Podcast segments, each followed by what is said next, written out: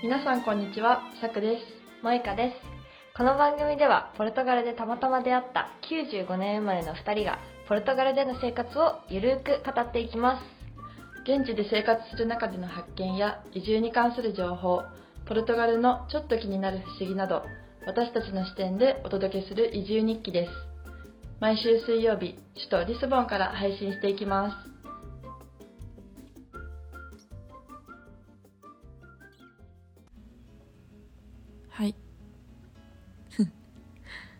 はい、皆さんこんにちは。こんにちはこんにちは。はい時差がね、ちょっと悪く。お久しぶりです。お久しぶりです。久しぶりです。週お休みでしたっけ？先週はお休みをいたいただきました。お休みをいただいたわけじゃないけど、いや先週は更新してるか。今週がしてるね。今週がまだ更新できてない。そうですねそうで。すね。はい。まあ、相変わらずゆるゆるですね。ゆるゆるですね。まあちょっとお互いのえっと忙しさとかを見ながらゆるゆる更新していきます。仕事が忙しくて、なかなかうん。人生で一番働いてる気がする。そうなんだ。いいですね、うんそういう時期も必要だよね。うん。でも、やっぱりオフィスにいるから、みんなで、うん。そう忙しいのを乗り越えようみたいな。うんうんみんな忙しいからなんかリモートだとさ一人で忙しいうん。感じがするけどうん。なんかみんなでなんか体育祭みたいな、うん。文化祭みたいななんかまあ、イベントがあって今うんうん。それに向けてやってるから、なんかその、うん、共有できるのはすごいいいなって思いながら、なるほどね。忙しさを耐えてます。確かに。オフィスに行くとそれがあるよね。そうそうそう。そんな感じの、まあ、仕事はねうん。いくらでも、あの 話せるけど楽しかった土日のリフレッシュ、ウィークエンドのはい。近況、はい。そう私はでもその先週の土日はねハイキングに行ってきて、うん。結構なんか週末何するってなるとハイキングっていうのがなんかすごいね多いんだよね、えー。でもポルトガルもさうん。ハイキングみんなしない？するねハイキング。うん。確かに。イベントとかも多いしねミートアップうん。でハイキングとか。ねうん。歩きがちだよね、うん、確かに。なんか日本のさ日本でハイキングっていうとさ結構なんだろう爽やかウォーキングとかさわかる？ちょっとこうん。う若い子たちがやるイメージないくない？ハイキングそうだね。なんかイメージ的にあともうちょっと構える感じがイメージ的にあるかも。ハイキングに行きます。あー登山的な。そう。あでもなんかでも言ってあれか結構友達やカップルでハイキングしたりとかしてて楽しそうだなって思うことあるけど、なんか結構出かけていってうんある。でもちょっと出かけていってやるとかが多いかな。そのなんだろう。ハイキングコースハイキングコースまでわざわざ出かけていってやる。みたいな。うんうん。もうなんかこの辺だと気軽気軽にハイキングコースがに行けるよね。ポルトガルとかも、うんハイキングコースなのか、ハイキングコースとして勝手にハイキングしてるのかわかんないけど。まあ別に。でもひたすら歩いて話しながら歩いてうん。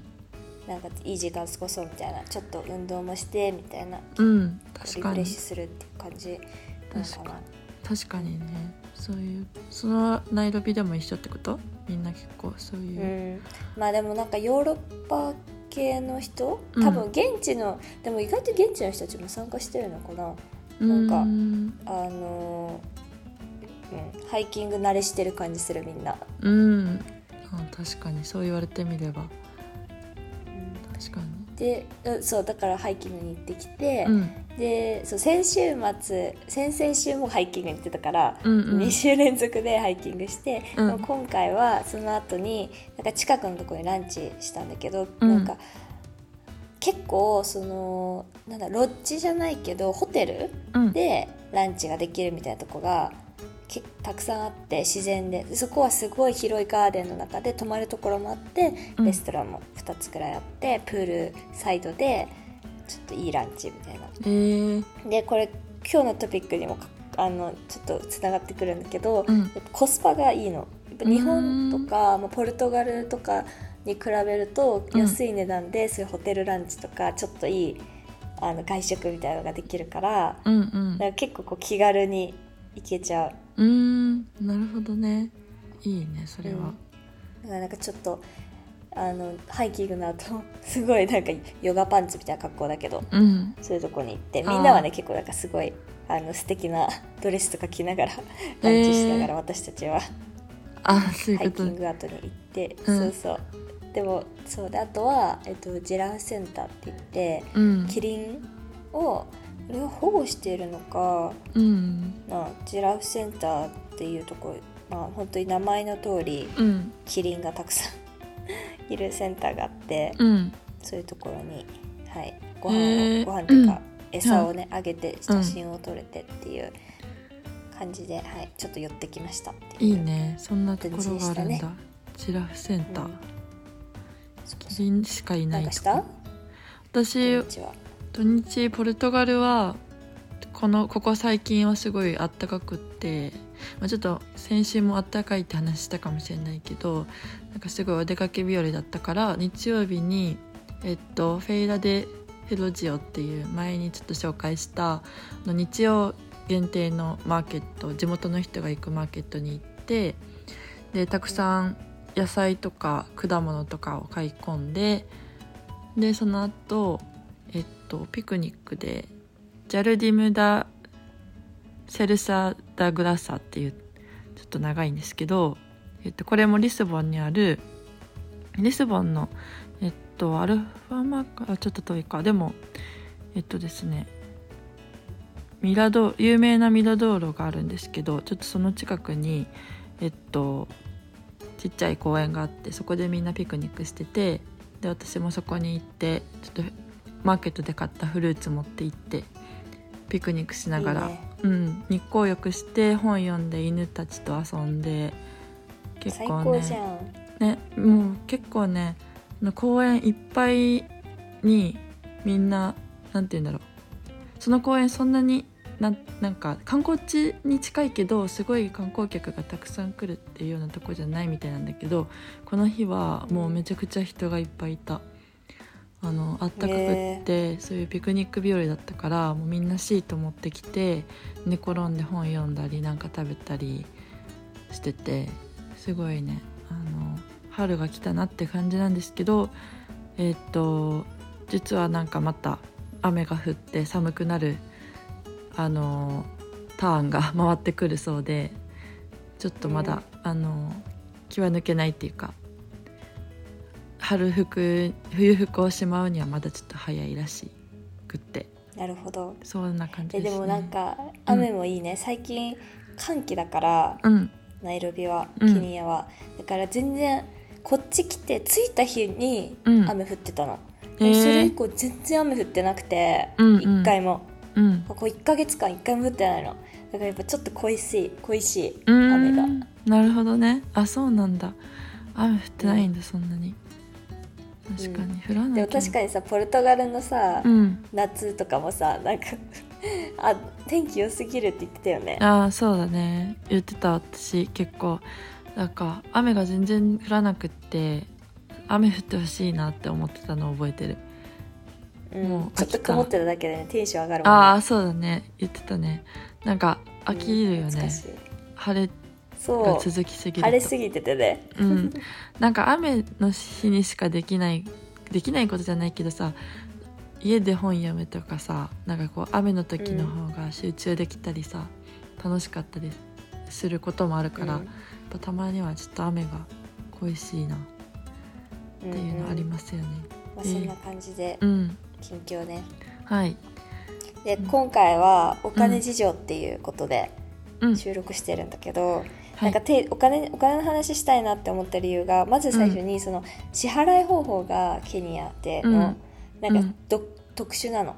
で、うん。これでもアフリカでは結構あの流通してるみたいなんだけどうん。あの全部その携帯番号にうん。あのアカウントがこう紐付けられてるのね。だからうん日本でいう PayPay って感じ。うん。で全部基本それでもう全部やってる。えー、そうもうんなだ一応お金下ろしたけど一切使ってないもん。あのアメリカドルで下ろしたんだけど、うんうん。そう。でその名前が支払い方が M ペサっていうんだけど、うん。まずあの着いた時に携帯会社であの携帯をのであの SIM を買うじゃん。そしたらそれと同時に M ペサのアカウントも作ってくれるのそこで。へえそうなんだ。そこにお金を、まあ、いくらチャージしたいみたいな感じで渡すと、そこにこうチャージしてくれてうん。でアプリがあってであのどこ街中どこでもお買い物行くのあのスーパーでもうん。会社のオフィスのカフェテリアでもうん。あとウーバーとかでもうん。そこら辺のなんか市場みたいなところでも、うん。どこでもその M ペサが基本使えてええでみんなその M ペサの6桁ぐらいの番号が書いてあるのね。うん。でそれを打ち込む打ち込んでそのお店の番号みたいなアカウントの。うん。でしあの金額を入れてで支払い完了っていう。うすごいキャッシュレスが進んでるんだね。ナイロビは。うん、キャッシュレスが、うん、すごい進んでる。結構そのうん。アプリとかも使いやすいし、うんうんそんなに支障とかもトラブルとかもないから。なるほどね。ポルトガルはチあんまない。ップでさえうん。チップでさえ M ペサで払ってた。へえ払ってるみんな、そうなんだ。うん。面白い。なんかないよねポルトガルはそういうの、んポルトガルはないね。あの携帯のレボリュートっていうアプリとか。ワイズワイズはないか、うん。レボリュートとかででも携帯で支払いあんまり。携帯で支払い。そうなんかカードを携帯に入れてる。登録してる。登録してるクレジットで支払うこととかあるけどそういうなんかペイペイ的なアプリはないよね。ないないのうんうかん。知らないだけか分かんないけど、でもみんなえーでも基ない本的よねにカードで払ってるよね。そうカードで払ってるね。ピッて。そうだね。電車もカードで乗れるもんねうん。電車も最近カードで乗れるようになったからカードで乗ってるね。だからそういう交通系 IC とかもないよね。交通系はスイカとかね。そ確かにないかもそれで買い物ができる、ううん、とかはないよね。でもそうなんだ。ケニアはね。そういうペイペイ的なやつがあるんだね、そうそう。いいね便利で。ここ数日でさ一気にさシリン、シリンだだけど通貨が、うん。シリンが高くなったの。うーん。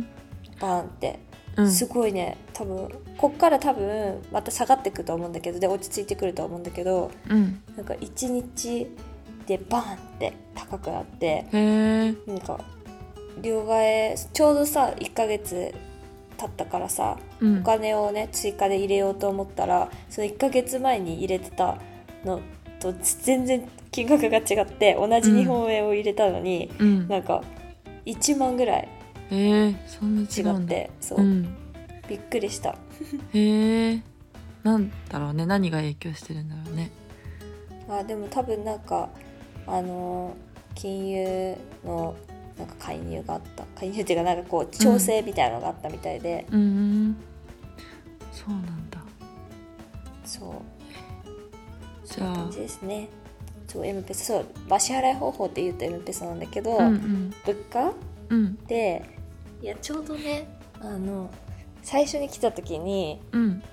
面白いなって思ってスーパーで買ったものの値段をね書いてたの。うん。でで例えば、うん、何が安いかな、まあ、全体的に安いんだけどうん。アボカドとかがね安い。アボカド1個33円。えー、安っマンゴー36円。大きいやつ。えマンゴーめー、っちゃ美味しい、うん、でトマトとかは10円とかじゃがいもも15円。うん。ぐらいかな1個。安いね。うん。安い。あんまでもねトマト美味しくないんだよな。あそうなんだ。なんか味が薄い気がする。水っぽい。えー、玉ねぎが50円。でカリフラワーがねちょっと高いの。うーん136円。うーんまあでも安いか。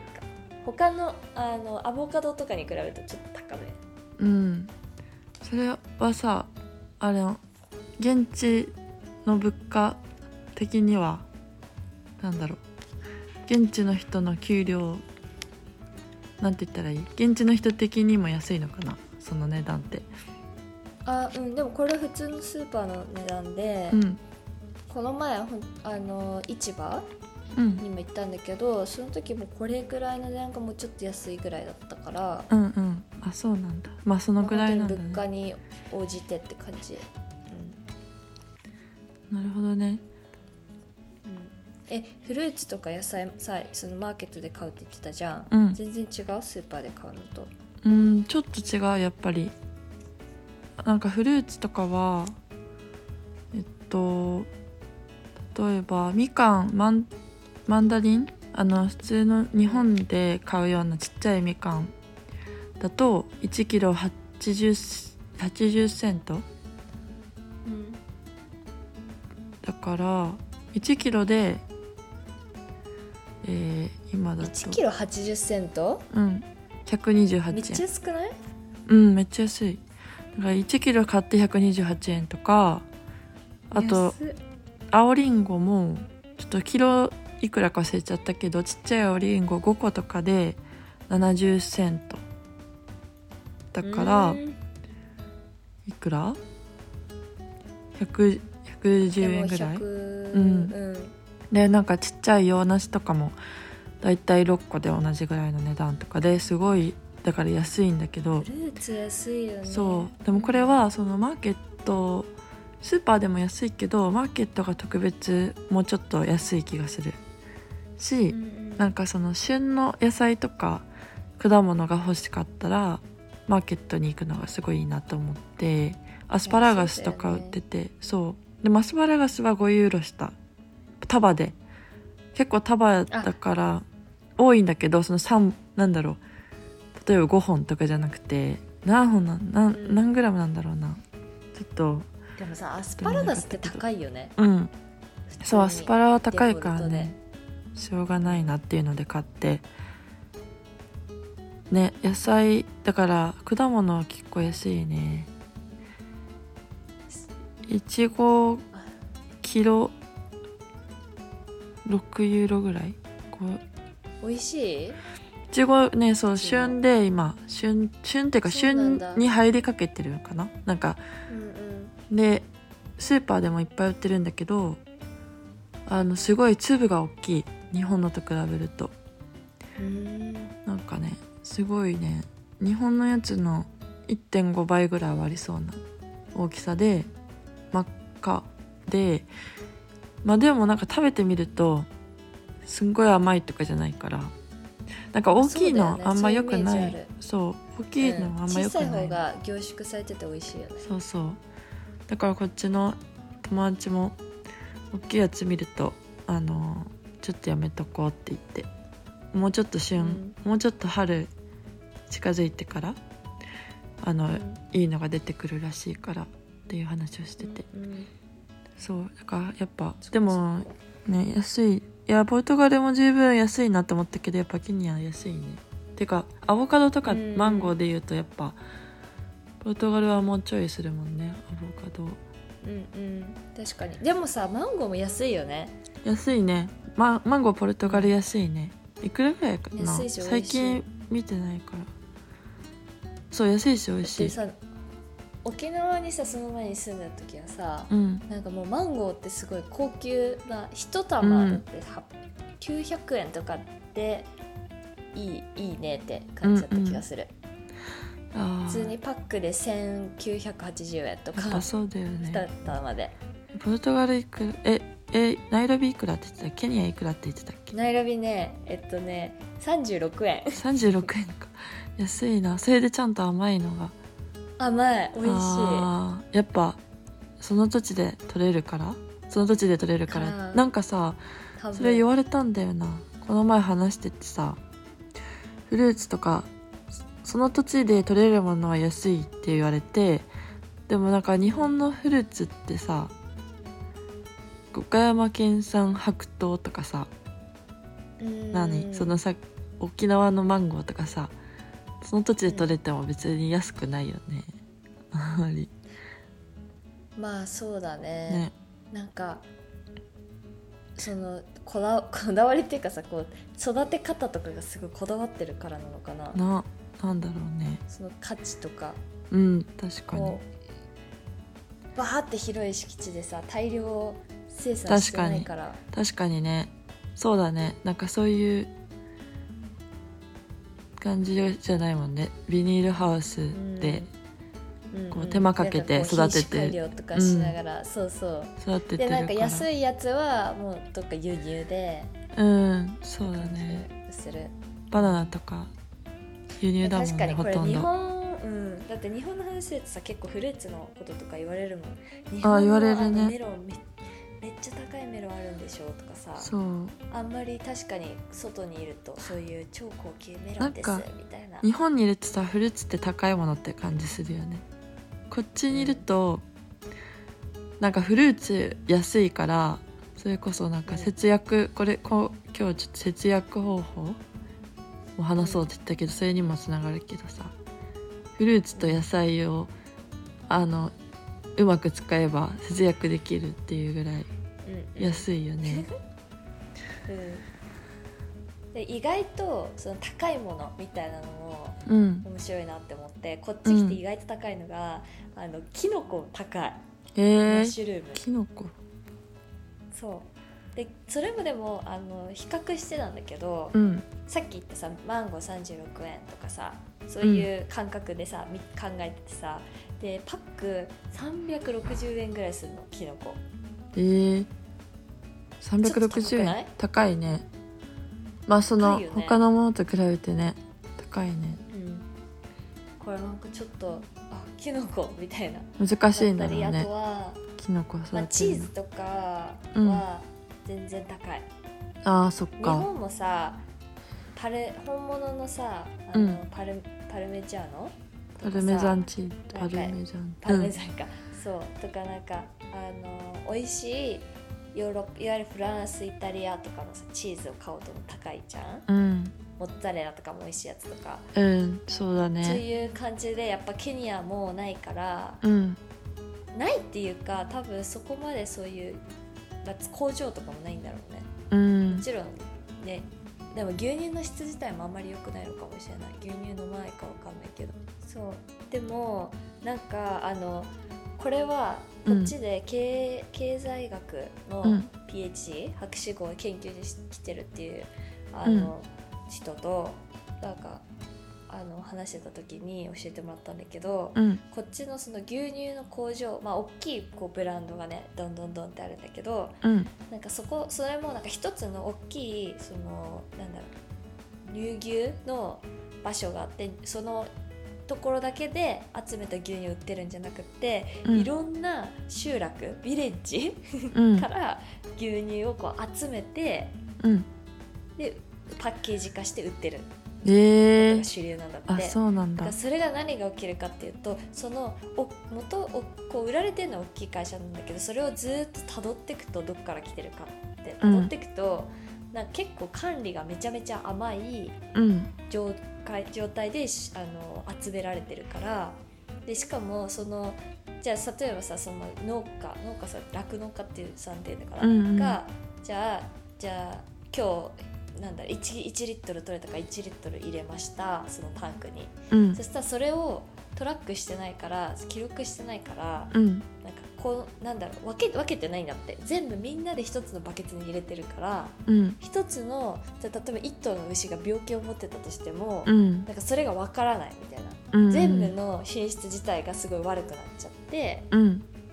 とかが一つの問題で、まあ、うん。もう一つは、そのリッターというかそのり量でお金を払ってるんだって。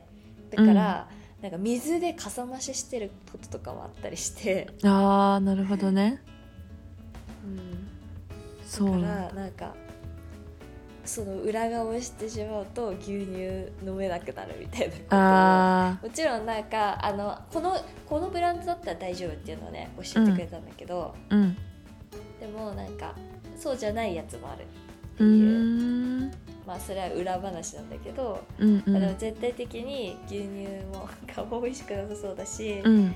あの何そうチーズ類とかはすごい高い。美味しいチーズ食べ,、ね。食べれないな、うんあー確かにね。あとはねその牛乳からつながってチョコもね、うん。なんか美味しいチョコに出会えない。へえあのスーパーに置いてあって美味しそうだなって思うチョコは全部ヨーロッパから輸入されてきたチョコうん。だし、うん。なるほど。なんか職場とかでヨーロッパヨーロッパ系の人が多いからさその来た時とかにチョコ持ってきてくれるフランスとか。そしたらみんななんかすごいテンション上がってた。あ美味しいチョコ珍しいんだと思って、ーあそうなんだ。へえうん、あ。なんか濃厚でそっか。チョコって高級品なんだろうな。でもうん。きっとカカオ自体はさ、うん。ね輸入されてるものじゃん。ね。ガーナとか？わかんないけど。うん。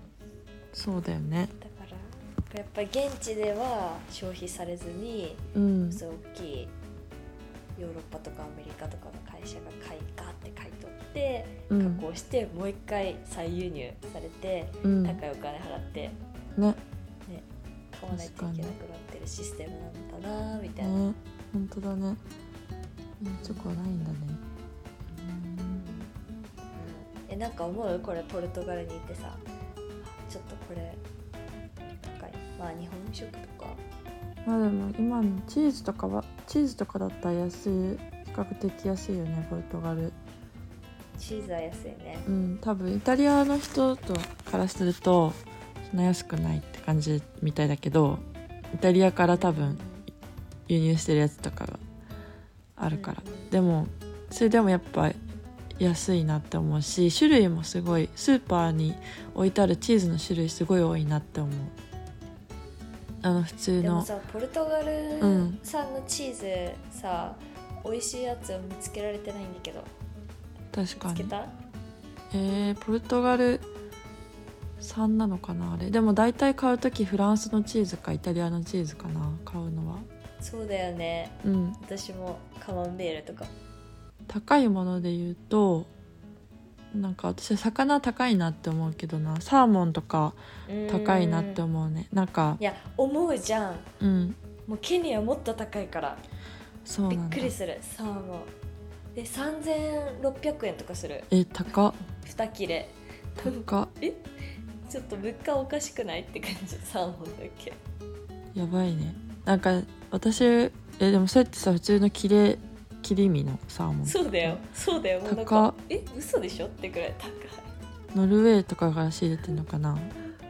どうなんだろう。なんんかなんかポルトガルはその切り切り身の、えー、と鮭とか私すごい好きだから食べたいんですけどなんか日本とかだと3つぐらい入っとか2つとかで私今ちょっともしかしたら物価がこの1年で上がったかもしれないけど一人暮らししてる時とかは398円とか、ね、ぐらい？で23切れ入ってるやつとかがあった気がしてたんだけどこっちだと6ユーロぐらいで2切れとかでもちょっと分厚い、身が厚い感じではあるけどなんかそれで結構冷凍のサーモンとかも3個で6ユーでも6ユーロ以上はしてなんか気軽に魚を手に魚に手を出せないっていうのがあってちょっとそれで買うのをちょっとあのためらっちゃうなっていうのがあってうん結構高い。でマーケットに行ったら安いかっていうとそれもよく分かんなくってなんかなんかポルトガルのスーパーって鮮魚コーナーがあってそこでいろいろ魚売ってこれくださいって言って買うっていうのがあるあるかパックに、うんうん。サーモンだとパックに入って売ってるのとかもあるんだけどなんか今日だと今日まさにツナあのマグロの切り身を買ってちょっとグラムが分かんないんだけどあの手のひらサイズぐらいのちょっと分厚いうん。マグロの切り身2つで2つで 5. 何ユーロとかで、うん。まあなんかいいね。うん。いいけどまあ安くはないよねって思った、まあね。そんなに安くまあ。魚買えますって感じじゃない。はではないそうだね。ねうん。まあやっぱ日本のね安さはやっぱりこう日本は島国でそうだね。新鮮な魚が取れるから。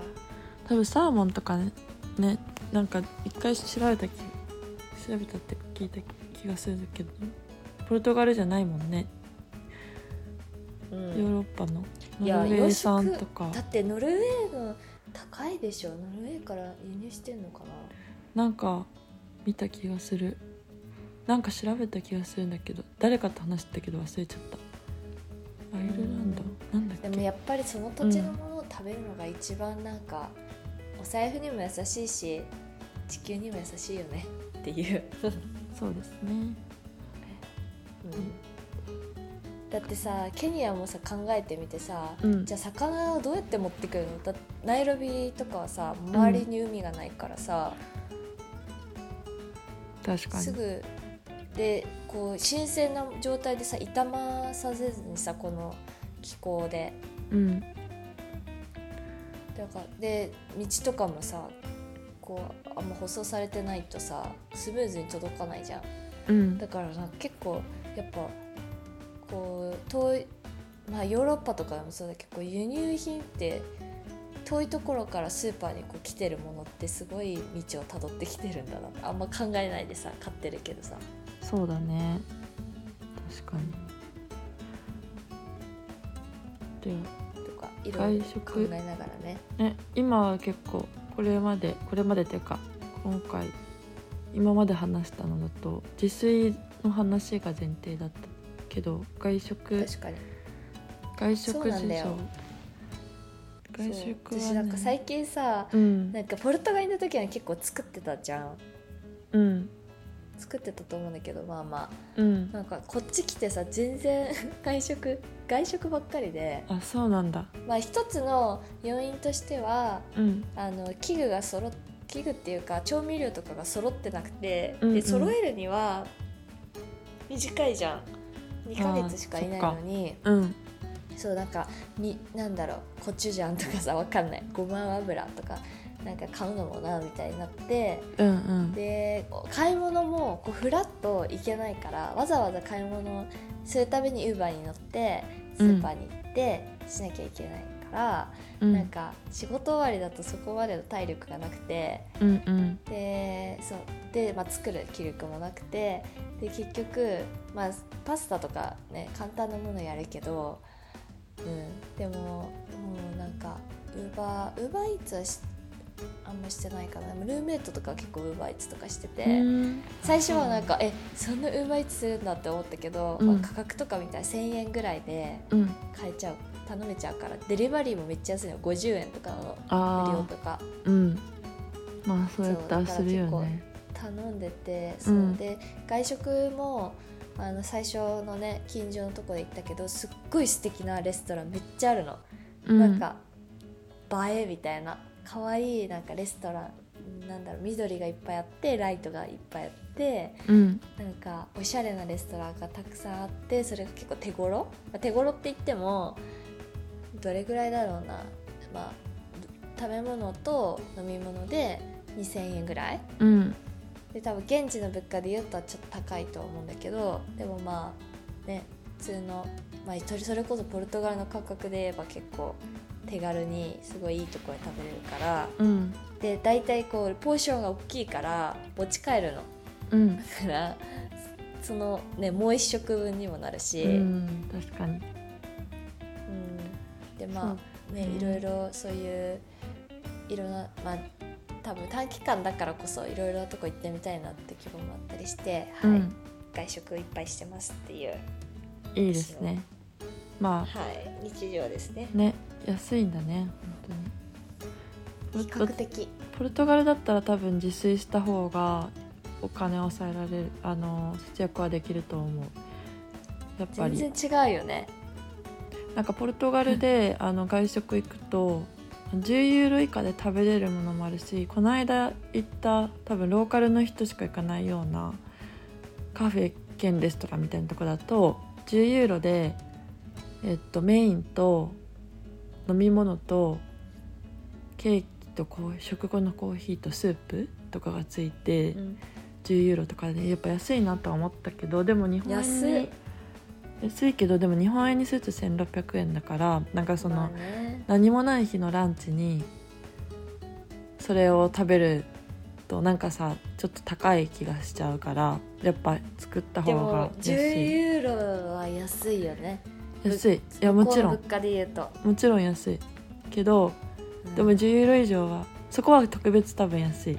けどまあ大体ね10ユーロ以上はするから、ね、毎回ねなんか10ユーロ払ってね、めちゃくちゃ高いわけじゃないけど多分自炊した方が節約にはなる。な長く暮らすなら自炊した方が絶対に節約にはなるなっていうのはある。でも、でもまあ外食もそれほど手が届くなんだろう結構してはいるけどねする時もあるけどまあね節約っまあていう感じで言うと感じだよねうん。ですね。はい。じゃあこんな感じか？こんな感じかな？お金事情。ちょっとまたこれを聞いてなんかもっと聞きたい、もっと知りたい。ここが抜けてるみたいなのがあったらちょっとコメントをしてもらえたらと思うんですけど今思いつくのはこんな感じかな、そうだね。うんそうね。まあ食べ物食費とでも住む住むそのなんだっけ？家賃とかは、ねうん。最初の方のエピソードで話してるよね、うんお部屋探しの話そうだね。部屋探しをはい、話してそれをちょっとはい。うんただいて。ていただいて、まあ食べ物食べ物関連の周りのお金事情はこんな感じですね。うん。そうですね。はいはい。わかりました。じゃあまたうん。何かそうあったら。何かあった。らそうですね。何か？またちょっとなんか他のお金事お金事情で食べ物以外でなんか思いつけば思いつけばってかさやっぱこっちで学病院とか行ってないし学校に子供を通わせるとかしてないからそのあたりがちょっと情報がないんですけど、そうだね、うん。とまずはそうなんだよね。基本的な。お金もねその基本的な日常以外でバンって使ったりしないから、うん。まあ、旅行行ったりとかね以外はね。そうだね。なんかこれぐらいが、日常での出費って感じですね、うん。そうですねちょっとまた質問があったらください。はい。待ってます、はい。じゃあこんな感じで今週も締めましょうか、そうですね。はい、今週もありがとうございました。はいありがとうございます、遅れてすいませんでした。来週もぜひ聞いてくすいません。遅れてすいませんでした。あ遅れ はい。また来週もぜひ聞いてくださはい。はいい。はいそれでは皆さん良い1週間をチャオチャオチャオチャオ。